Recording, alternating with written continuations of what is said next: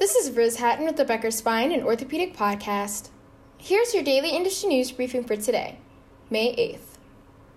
First, Medicare reimbursement rates for the 20 most common neurosurgery procedures fell by 11.2% adjusted for inflation between 2002 and 2021, according to a May 4th report from Medscape.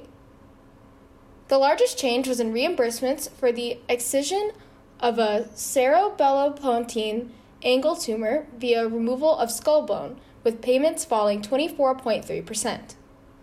Reimbursements only rose for two neurosurgery procedures in that period, according to the report.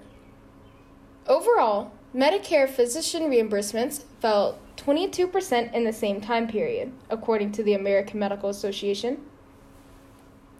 Second, Becker's reported on four professional athletes who were treated by orthopedic surgeons since April 28th. 1.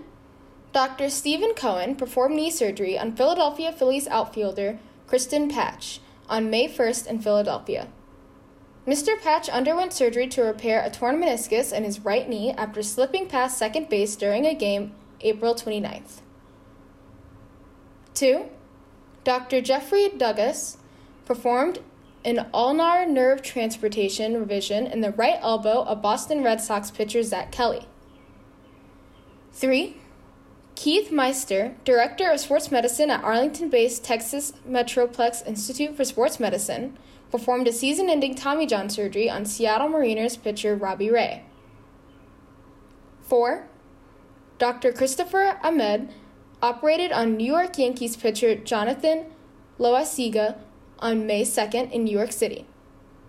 The arthroscopic surgery removed a bone spur and loose bodies from the right elbow of Mr. Loaisiga. If you would like the latest spine and healthcare industry news delivered to your inbox every afternoon, subscribe to the Becker Spine Review e newsletter through our website at www.beckerspine.com.